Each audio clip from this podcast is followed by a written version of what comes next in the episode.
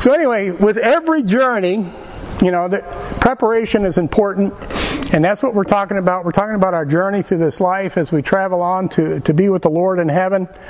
That's that's really our true home, isn't it? That's our that's our destination. That's where we're headed.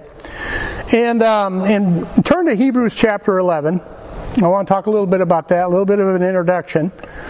In Hebrews chapter 11, of course, that's the chapter uh, that's been uh, titled the, the uh, Hall of Faith. And it talks about individuals who indeed have gone on this journey in life uh, as they have traveled uh, through this lifetime. Uh, what Proverbs chapter 4 calls the, the path of the just. And here in Hebrews chapter 11, starting in verse 13 all the way to verse 16, I want to read this. Uh, speaking of these individuals, it says, These all died in faith, not having received the promises, but having seen them afar off and were persuaded of them and embraced them and confessed that they were strangers and pilgrims on the earth. For they that say such things declare plainly that they seek a country. And truly, if they had been mindful of that country from whence they came out, they might have had opportunity to have returned. But now they desire a better country, that is a heavenly. Wherefore God is not ashamed to be called their God, for he hath prepared for them a city. To me, I think the key verse in this passage, possibly, uh, the key verse in this whole 11th chapter is what we read right here in verse 13 where it says, These all died in faith, not having received the promises, but having seen them afar off and were persuaded of them and embraced them and confessed that they were strangers and pilgrims on the earth. You know, each of these individuals that were mentioned here in Hebrews chapter 11, whether they were male or female, each one of these folks walked by faith in what God had said to them. They walked by faith by what God had said to them. God had given each of these individuals a promise. They believed that promise and by faith, they walked according to that promise. We're no different. We're no different. We have received God's word, we have received His promise, and therefore we walk by the, what God says. We walk by His promise. We walk by faith. It also says they all, these all died in faith, not having received the promises. Well, it says that, you know, uh, during this time, I mean, Abraham, he was promised that land, and we're, we're not talking about that little strip of land that we know of as Israel today. The, the promise that God gave to Abraham, that land stretches all the way to the Euphrates River. It's a big chunk of real estate. But did Abraham uh, get that land during his lifetime? No, he did not. He was still a stranger in that land. He was still a sojourner in that land as he moved about. Did Moses get to enter into the promised land? No, he didn't get to enter into the promised land because of uh, because of losing his temper. God says you're not going to go into the promised land. Joshua is going to lead the people into the promised land, but God did let him see that promised land. So all of these folks, you know, they all died not receiving the promises, but that didn't that didn't discourage them. That didn't keep them from walking with the Lord. Uh, their faith kept them walking with the Lord because of these promises. And because of these promises, this enabled them to see beyond the here and now and look on to a glorious and bright tomorrow. You know, with the eyes of faith, it says they seen them afar off, they were persuaded of them, they embraced them, and confessed that they were strangers and pilgrims on earth. That's you and I. I mean, we are promised a great tomorrow, are we not? Are we going to obtain that tomorrow today? No, we are not. In spite of what that fellow says that we can have our best life now, that's not true. Our best life is coming later. Do we embrace it? Are we fully persuaded of these promises? And if you pay attention to your reading of the Bible, the Bible is constantly exhorting God's people to look beyond today unto the glorious tomorrow promised to them. If you really pay attention, that's exactly what's going on.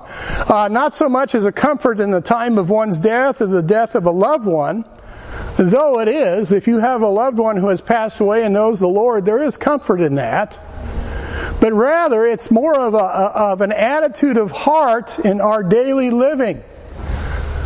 Because we should have our eyes fixed on eternity. Because that's where we're headed. We should have our eyes fixed on eternity. Philippians 3:20 says for our conversation is in heaven from whence also we look for the savior the Lord Jesus Christ. That word conversation also means our citizenship. We're no longer citizens of this planet. We're strangers, we're pilgrims, we're sojourners. We're just we're just here temporarily. Our genuine, our real citizenship is in heaven. We have a heavenly citizenship. And because we have a heavenly citizenship, the expectation is that we uh, conduct ourselves accordingly as citizens of heaven and not citizens of this earth. You know, uh, when uh, Paul wrote to the Philippian church, the, the unique thing about the Philippian church was that uh, Philippi was made up of old Roman soldier vets. You know, these were all patriots of, of, the Roman Empire, and many, many of the soldiers of the Roman Empire, that's where they retired after they did their, their stint in the service. So there were a lot of these vets there in, in Philippi, and what Paul is writing to these patriotic vets is that their allegiance has now changed. Uh, if you have received Jesus Christ as your Lord and Savior, your allegiance has changed. It, your allegiance should not be in this world, but it should be in the world to come. We have a king sitting on the throne at the right hand of majesty. That's that's our king. That's the one that we are to to uh, have allegiance to. And one of these days, his promise is that if you know Jesus Christ as your Lord and Savior, you will reign with him. Well, that's a pretty good tomorrow. That's a pretty good tomorrow. So the attitude of heart that we need to cultivate now is that we have a new citizenship and we're looking on to the coming of our Savior. We're looking on to the coming of our Savior. We're looking for Jesus. Well, actually, we're listening, aren't we? We're listening for that trump. When Jesus comes and snatches away his bride to be with him forever. Paul wrote of this in, in another place in, in Titus 2.13 he says he says looking for that blessed hope and the glorious appearing of the great God and our Savior Jesus Christ. Are you looking for that? Are you anticipating that? Again, that's an exhortation for us to look beyond this mundane world. I'm telling you, folks, if this if, if this is all there is, woe is us. Because there's some of us that are not having a very good time right now in this world. Woe is us. You know, Jesus himself gave us a promise about our real home in John 14. In John 14, 1, he says, Let not your heart be troubled. You believe in God, believe also in me. In my Father's house are many mansions. If it were not so, I would have told you. He says, I go to prepare a place for you. And if I go and prepare a place for you, I will come again and receive you unto myself, that where I am, there ye may be also. That's a pretty good deal. I mean, Jesus was a carpenter. And don't you think he knows how to put something together? Can you imagine? Can you imagine? So we need to be constantly constantly reminded, especially in the age that we live in today. You know, sadly, the age in which we live in today, um, and I am talking about the church, but sadly, in much of the church today, um, it kind of pictures what the psalmist writes about. Psalm 17:10 says they are they are enclosed in their own fat. With their mouth they speak proudly.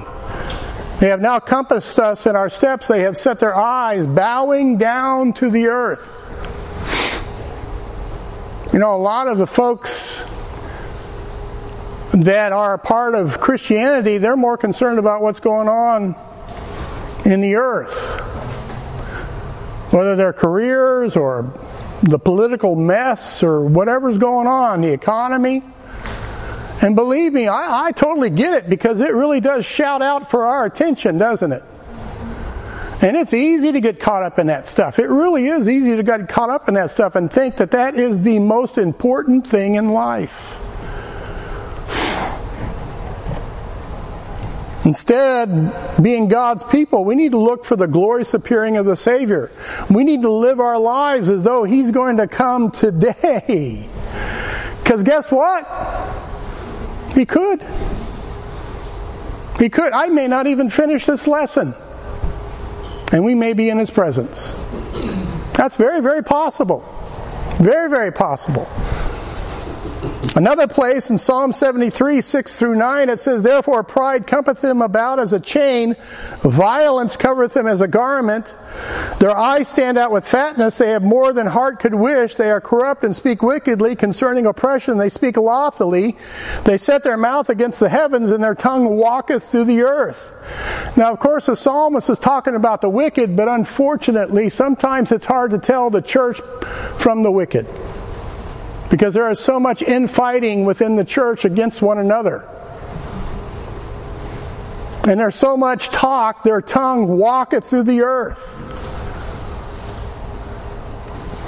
I mean, if we read about the condition of the Laodicean church age, doesn't that sound very familiar? Revelation 3:17 says because thou sayest I am rich and increase with goods that's prideful and have need of nothing and knowest not that thou art wretched and miserable and poor and blind and naked? You see, that's what we need to guard our hearts against. We need to guard our hearts against the spirit of this Laodicean age in which we all live in. And, and quite frankly, guys, I succumb to it because it's all around us. And if I succumb to it, chances are others do too. That's something that we just have to guard our heart attitude. You know, in the early church, the heart attitude of the early church was there was an attitude of anticipation. The Lord's coming again. The Lord's coming again. If you read through the epistles and stuff, that's Paul's constant exhortation. You know, the Lord is, is, is at hand. He's near. So in the early church, there was this anticipation of Jesus' coming again. But this anticipation began to wane as time went by. And by the end of the first century, the church realized, well, maybe he's not coming as quickly as he thought he was going to come. Because, huh, he gave us a great commission that we should go out through all the earth sharing the gospel. And that has been the case so far up to our time. But along with this waning anticipation, the attitude of the church started to become more and more wayward.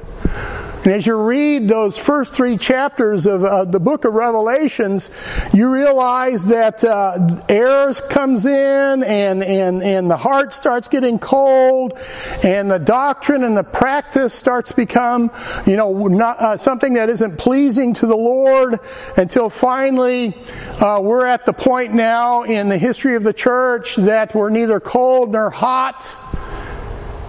And Jesus would rather spew us out.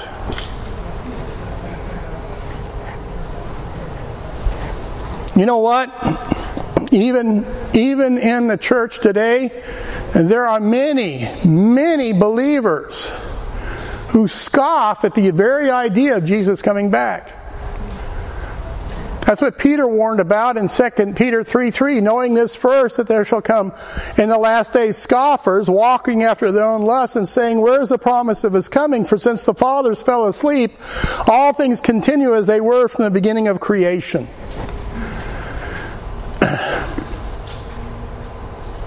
Currently, in what you would call your mainline Protestant denominations,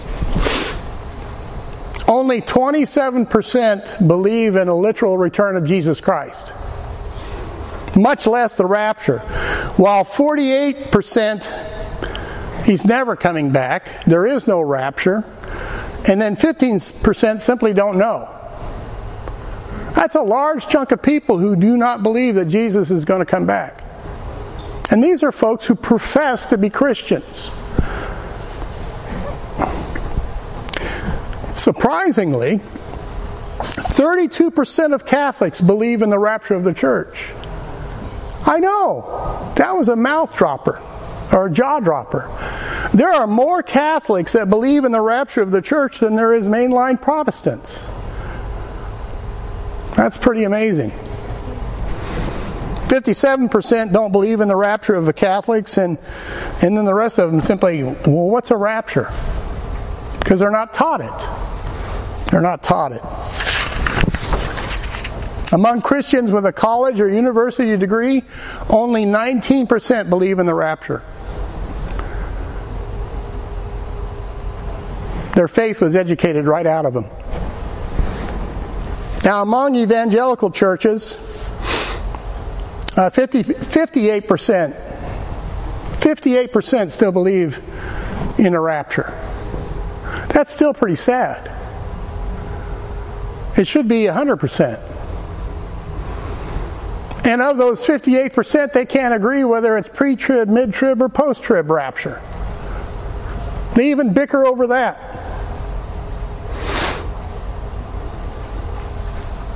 I say all this to say this. There no longer is this imminent expectation of Christ's return, of Christ rapturing his church. And there should be. There should be. Matthew 24 12 says, And because iniquity shall abound, the love of many shall wax cold. And there's an indifference now that is settling into the churches concerning the things of God. Why? Because it's seeking after its own, its own needs, its own wants. And that's the spirit that we want to guard our hearts against. You know, we don't we don't want to we don't want to be that way. We just don't. Revelation 3:15 says, "I know thy works that thou art neither cold nor hot." He said, "I would that thou wert cold or hot, so then because thou art lukewarm and neither cold nor hot, I will spew thee out of my mouth." We don't want to be that way. So that's part of the reason why I'm going through this study in Proverbs about the landmarks in life, because I think if we are aware of these landmarks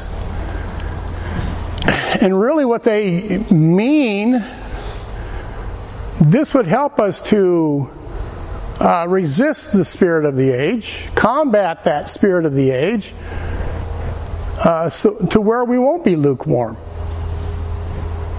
I'd rather be hot than cold. My wife says I am, but that's her opinion. But don't you want to be hot for the Lord rather than lukewarm? So that's why we're going through these ancient landmarks. You know, there are certain biblical principles from the very beginning that have served as signposts and markers along this way that we call the path of the just.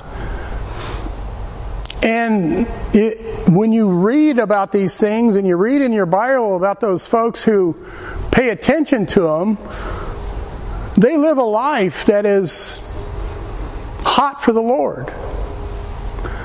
But those folks who ignore these, they, they get themselves in some issues and some troubles, some consequences. So a wrong turn, a missed exit, the ignoring of a detour or going the wrong way on a one way street, that can lead to long delays. You know, when I'm on a trip, and Diane will testify this to this, I hate being lost. I hate not knowing if I miss an exit, I lose my salvation. I swear I do. I just hate it. True. I get ugly. So if that's you know if that's true on a on a on a trip, we certainly don't want to do that in our walk with with God, do we? On the path of the just. So I'm going to start off with our landmarks, main signs to heed, using the book of Proverbs. And as I've gone through Proverbs, I don't know how many times, for my own uh, personal edification, I still read a Proverbs a day. There's 31 Proverbs. So I still read a Proverbs a day. That's just part of my devotional time. But after reading through Proverbs, I, have I've come to see four essential categories that Proverbs addresses that I consider are major landmarks along life's path. And those major categories that impacts our relationship with God and our, our relationship with others, because that's what Proverbs is. It's a very relational, practical book. Those four things that I've discovered is authority, character, values, and relationships. As you read through the book of Proverbs, you can almost, along each proverb, find one or more of these categories being addressed in that particular verse or passage in Proverbs. With authority, it's basically what is my attitude, what is my heart attitude regarding authority? What is my heart attitude in regarding authority? As far as character is concerned, uh, what type of person do I want to be in this life? What type of person do I want to be in this life? As far as values are concerned, it's either a love for righteousness versus a love for wickedness. Pretty straight cut. And then finally, for, for relationships, uh, concerns my legacy or our, or our legacy. How has my life impacted others for the glory of God? How have I lived my way in such a way that others are benefited and it brings glory to God. And if you read through the book of Proverbs, inevitably you're going to find all four of these issues addressed. The issues of the heart that Proverbs 4 tells us that we need to guard ourselves with. Now, there, of course, there may be subcategories, but for me, these four categories are the, are the, are the main things that I've noticed in the, in the book of Proverbs and just like any major exit on a highway, each one of these things will lead you down a, a series of studies byways, county roads, streets in the neighborhood, whatever. But they'll lead you into these studies that will uh, help you along this path as we head for home. As we head for home.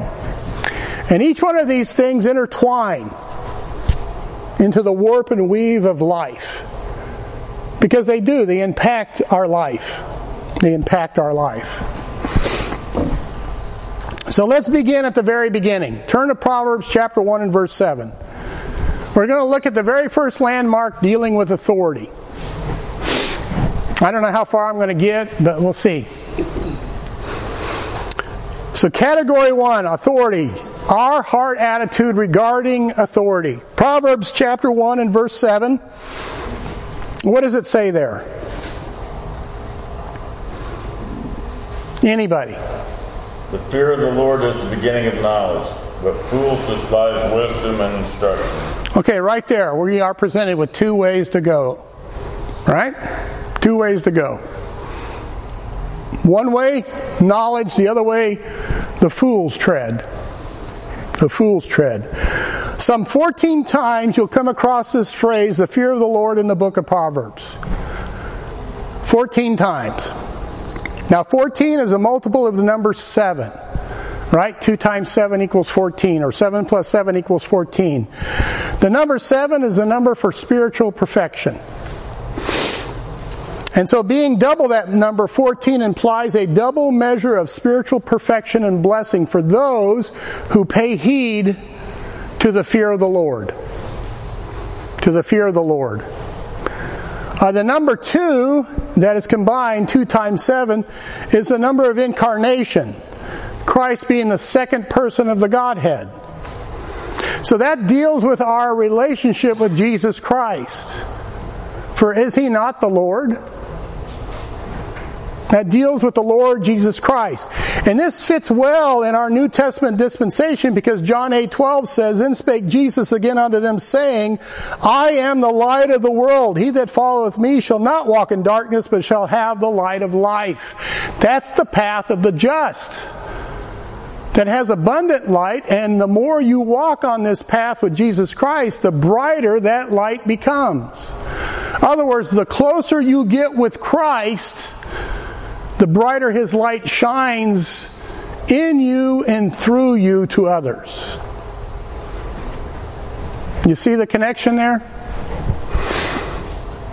So, for those of us who know personally the gentle Jesus, which is always preached, it also applies to Jesus as who? Our Lord. Right? Oh, we're ready to receive Jesus as our Savior, but when it comes to the issue of Jesus being our Lord, uh, there's a sticking point right there. There's a sticking point right there.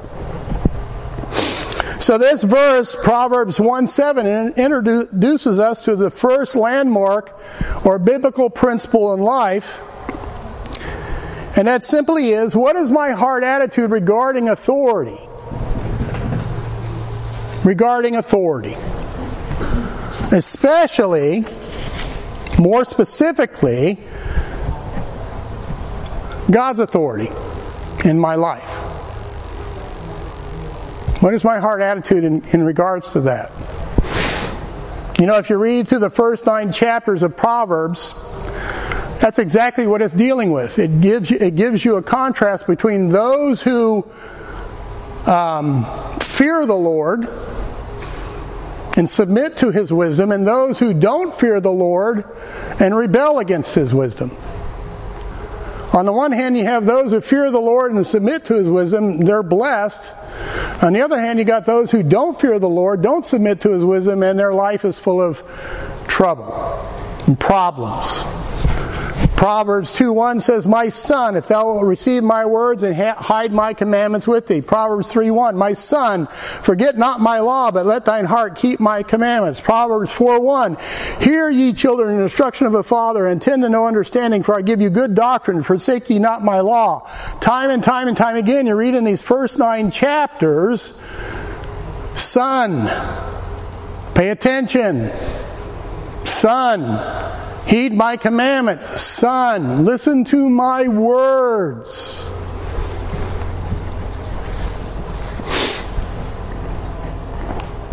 You know, the hard attitudes that we nurture concerning any and all authority, beginning in our childhood, and then working up to those tumultuous early years as a young adult, and even, even, even into adulthood even in adulthood, you know, all those things that we face almost every day as far as authority in our lives, we have a decision to make. We have a decision to make. You know, if you're a born again believer in Jesus Christ, who do we have living in, inside of us? The Holy Spirit. All right. Yeah, we've got the creator of the universe dwelling within us. The creator within the creature. The creator within the creature. And what is this that I hold in my hand? It's the Word of God. Right? It's our map, if you will, our atlas through life. Even with the Spirit of God and even with His Word, is it easy? No, it's not. It's not easy. It's not easy. There's so much that's going on that uh, our flesh or the world or the devil will throw in there that will get us to wrestle with these issues of authority. Whether it's our allegiance to God or allegiance to man. We're always faced with these issues. Always faced with these issues. And if that isn't hard enough, unlike the lost man, the only nature he needs to deal with is his own fallen nature. But you and I, as believers, guess what? We've now got two natures. We've got the new nature created in us, and we've got that old nature, that fleshly nature, that carnal nature, that sensual nature. You could almost say that we are spiritually schizophrenic. Where, in a general sense, there exists a mentality or approach to life and our relationships that is often inconsistent and contradictory. You know, Paul talked about that. Galatians 5:17 he says for the flesh lusteth against the spirit and the spirit against the flesh and these are contrary the one to the other so that ye cannot do the things that ye would. Has anybody ever experienced that? I have. I have. But take heart. If there is that struggle going on, that's a good indication that you're born again because you've got those two natures that are warring against one another. But if that warfare is not going on, maybe you're stillborn. I don't know. Paul goes on and he talks about these, these two principles that are diametrically opposed. And he talks about him in Romans 7:21. This is Paul himself saying this. He says, "I find then a law that when I would do good, evil is present with me." Can anybody testify to that? He says, "For I delight in the law of God after the inward man, but I see another law in my members warring against the law of my mind and bringing me into captivity to the law of sin which is in my members." Yeah, these two natures are constantly opposed. These two principles of life are constantly opposed. We've got the, the Spirit of God joined with our spirit, and then we've got that fleshly, old carnal nature. And let me tell you something, guys, they will never get along. No matter how hard you try, they'll never get along. You know, the Apostle Paul knew too, knew too well this internal warfare. But take heart. Take heart. Because we can win that battle. Romans 6:12 through 14 says, "Let not sin therefore reign in your mortal body." He wouldn't say that if that weren't real. That you should obey it in the lust thereof. That means you have a choice. He says, Neither yield ye your members as instruments of unrighteousness unto sin, but yield yourselves unto God. You see, prior to your salvation, when the Spirit of God wasn't in you, you couldn't do that. But now that the Spirit of God is dwelling with you, joined with your spirit, your spirit is now circumcised from your flesh, you now have the ability to do this, to live this way. He says, But yield yourselves unto God as those that are alive from the dead, and your members as instruments of righteousness unto God. For sin shall not have dominion over you, for ye are not under the law, but under grace. I can remember when I was a new believer and I was reading God's Word, and I was struggling with these issues concerning the flesh, and you know, there was this battle going on, and these thoughts going on, and all this stuff going on. I remember crying out, What in the world is wrong with me? I even I even questioned my salvation at times. So I would go through the Bible and I would go through the plan of salvation with myself and reconfess, you know, Jesus saved me, just to make sure. I don't know if any of you guys had that kind of experience, but I can remember that. The real issue wasn't the fact that I wasn't saved. The issue was I wasn't yielded. I didn't take what God said about me by faith. I wasn't yielded to that. And I, when I read through Romans chapter 6, I don't know how many times just soaking up the words written there, reading it again and again and again. And when I came to verse 14 for, I don't know, the umpteenth time, it was like God just flipped a switch in my heart. For sin shall not have dominion over you, for you are not under the law, but under that wonderful word, grace. Grace. I no longer live under the burden and authority of the law to please God because that's what I was trying to do. That's what I was trying to do. I mean, I had some really funny rules. Let me tell you how ridiculous it is. It was back when we used to have payphones.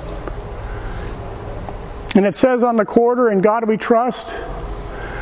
I always made sure that on the quarter, In God we trust, it was facing to the right when I put it into the phone.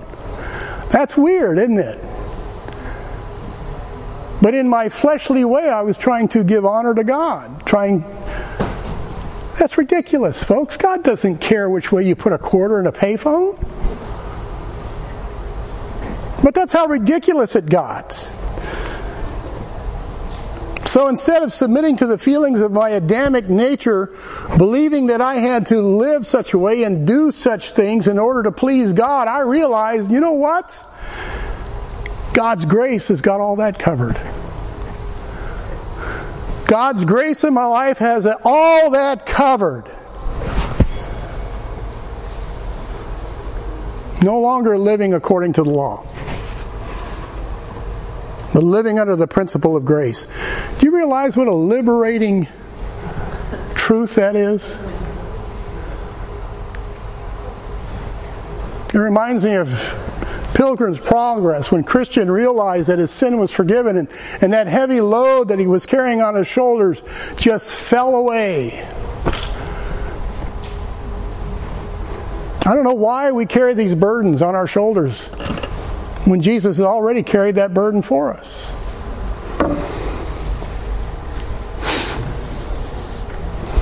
As Proverbs rightly points out, the right heart attitude concerning authority must begin with fearing the Lord. As you read further into the book of Proverbs, uh, we see this, uh, this um, uh, the issues that men are confronted with daily deal exactly with this right here. Whether good or evil, whether blessing or, or cursing, the fundamental, the fundamental issue lies right here. Lies right here. Proverbs 10 27 to 28 says, The fear of the Lord prolongeth days but the years of the wicked shall be shortened. The hope of the righteous shall be gladness, but the expectation of the wicked shall perish.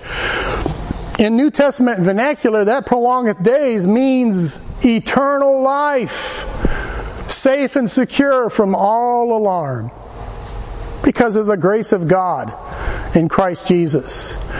Do you realize, guys, that because you are a born again believer in Jesus Christ, that you right now are living eternally? And one of these days you will be with him in person.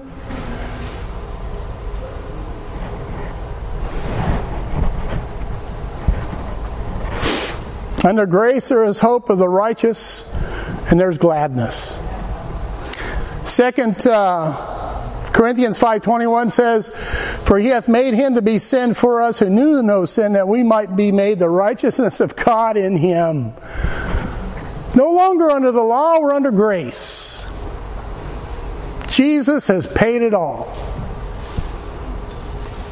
The sinless Son of God became sin on our behalf so that we might have His righteousness. Now, if that don't blow your socks off, I don't know what will.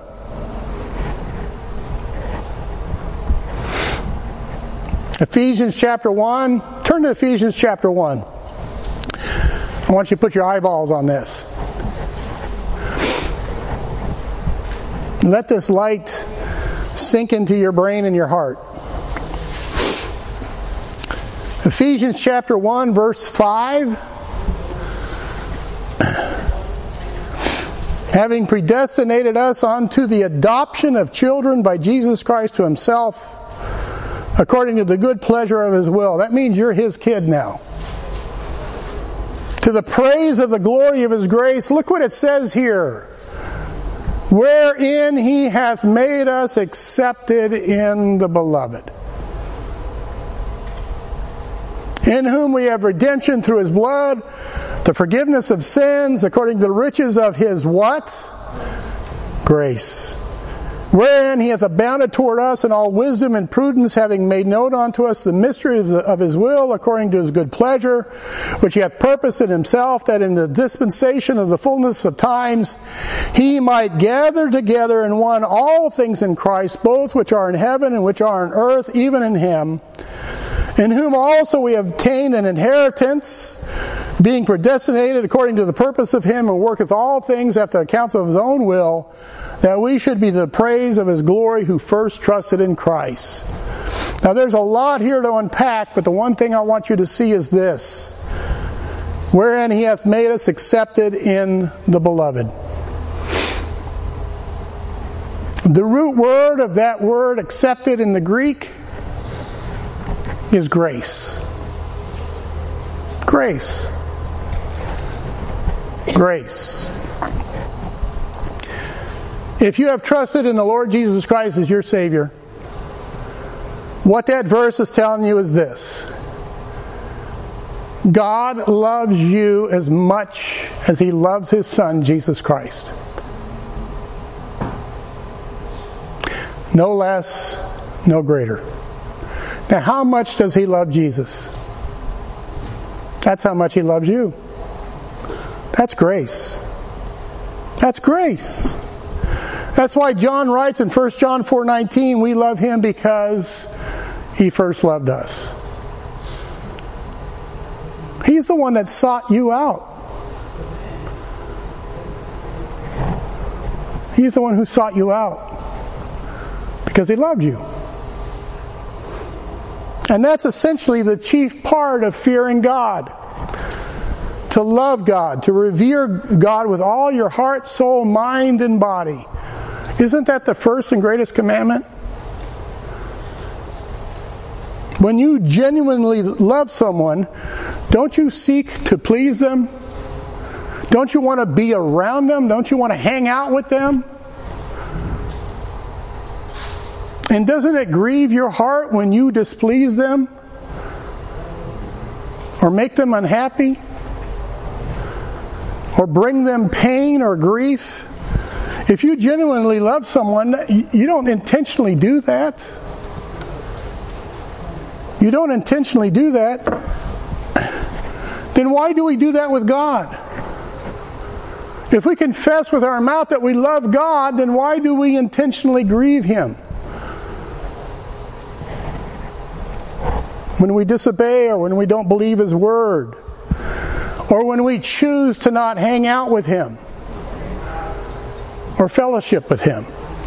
We don't, we don't think about it that way, do we? I don't know about you, but sometimes don't we kind of take God for granted?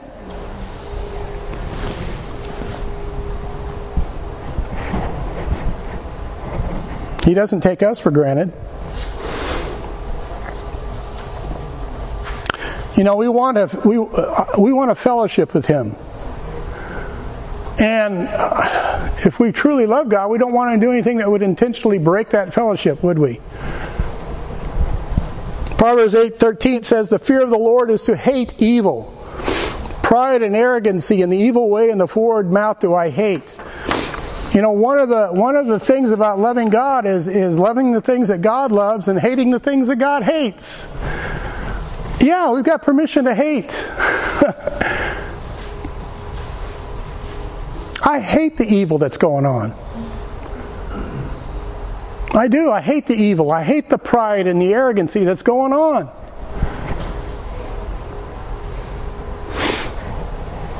And this fear of the Lord, it's not a it's not a slavish fear, I think is how that word is pronounced. You know, it's, it's, it's not a, a, fear of a cruel or spiteful master. If you think God is a cruel and spiteful master, then you don't know God. That's, that's the lost man's master. He's the one that's cruel and, and spiteful, not God, not the Lord Jesus Christ. Let me ask you a question Does, does, does God discipline his children? I know for a fact he does. but does he do it because he hates you? No, he does it because he loves you. That's what Hebrews 12:6 says, "For whom the Lord loveth he chasteneth, and scourgeth every son whom he receiveth." He'll chasten you, but he's always there with a hug. Because he does that out of love.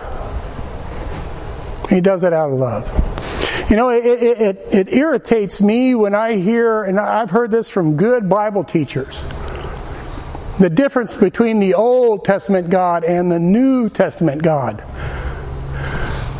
They're the same God. They're the same God. The same yesterday, today, and forever, according to Hebrews 3, 13 8. See, what these guys fail to recognize is the dispensations. It's not a question of God's character changing from old to new, it's the dispensations that we're talking about. God dealing with men under that particular government. Right now, we're in the age of grace.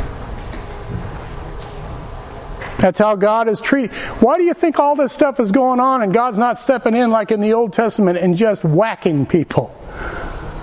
Because we're in the age of grace. We're in the age of grace. And this this this idea of God chastening because he loves, guess what? That's an Old Testament truth as well. Right here in Proverbs chapter 3 and verse 11, he says, My son, despise not the chastening of the Lord, neither be weary of, his correction. For whom the Lord loveth, he correcteth, even as a father the son in whom he delights. There's no difference. Same God, same love.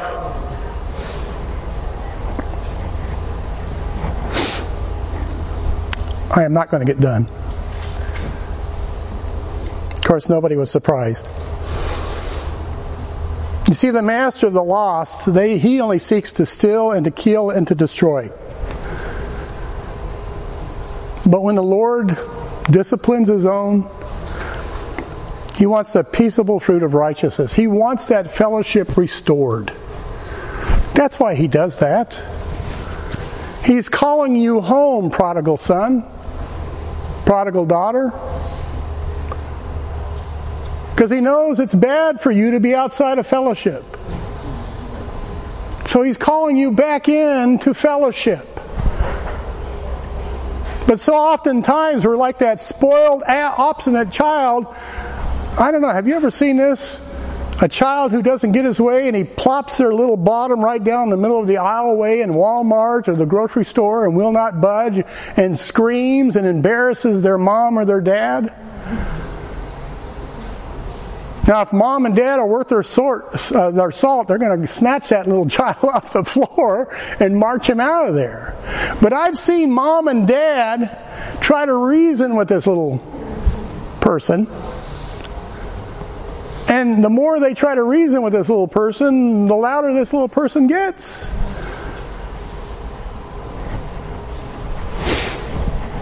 Now, he wants you to come back into fellowship.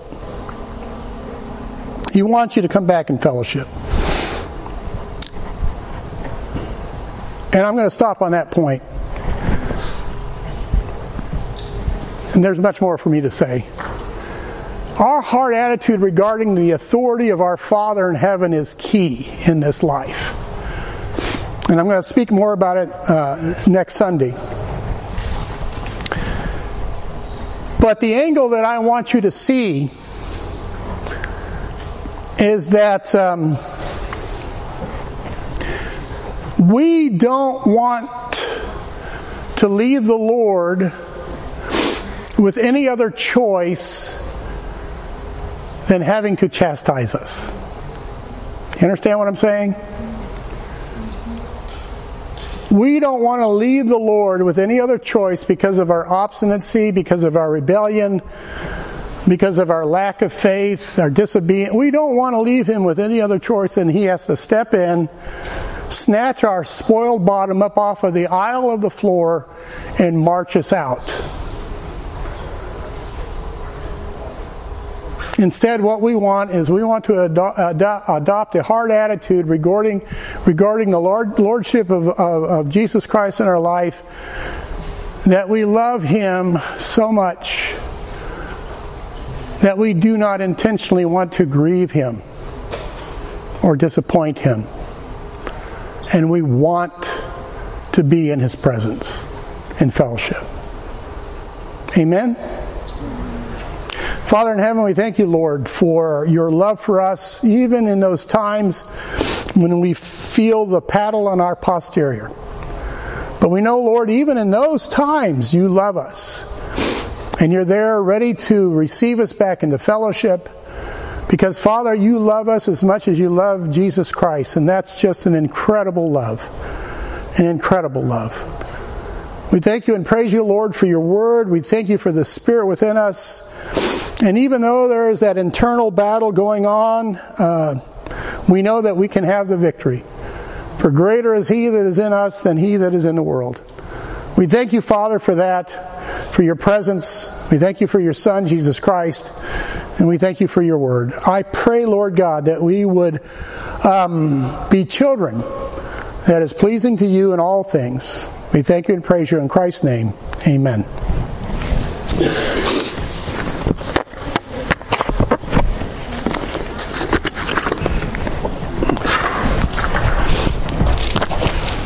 Um, the list. Anybody have? Okay, thank you, Vicki. Oops.